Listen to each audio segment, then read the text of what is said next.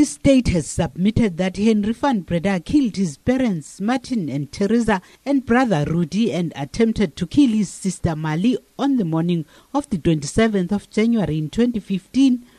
Henry van Breda had earlier testified that an axe-wielding intruder wearing a balaclava had killed them. Galloway asked the court to exclude the notion of the intruder as the location of the property at the center of the estate, the controlled access, and the security officers patrolling on foot made it unlikely for any intruder to enter and leave the premises without detection. The estate's security system was functioning during the night of the incident, that the house does not appear to be burgled and nothing has been reported missing, and that there is no evidence of anyone having a vendetta against the family. Galloway says it would further be improbable that an intruder coming to attack or rob a family would come unarmed and that all weapons used would come from the scene of the crime. She submitted that all deceased had similar injuries and his surviving sister Marli exhibited wounds consistent with those of her parents and brother.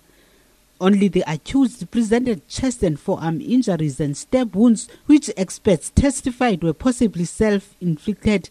Galloway says Van Breda also failed to assist his dying family members. The accused did not at all, on his own evidence, attempt to medically assist to his dying family or even just to comfort them in their dying hour. Instead, he smoked three cigarettes. While evidence is mainly circumstantial, Galloway submitted that the totality of the evidence points to Henry Van Breda's guilt beyond reasonable doubt she says Van Breda's version cannot be reasonably possibly true. Lord, it is submitted that in the totality of the evidence before court, the overwhelmingly points to the accused guilt beyond reasonable doubt.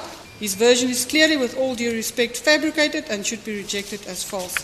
Based on the arguments, my Lord, is our submission that the accused be convicted as charged. The 23 year old is facing three counts of murder, a count of attempted murder, and defeating the ends of justice. The defense is expected to continue with closing arguments today. I'm Thandi Somaw in Cape Town.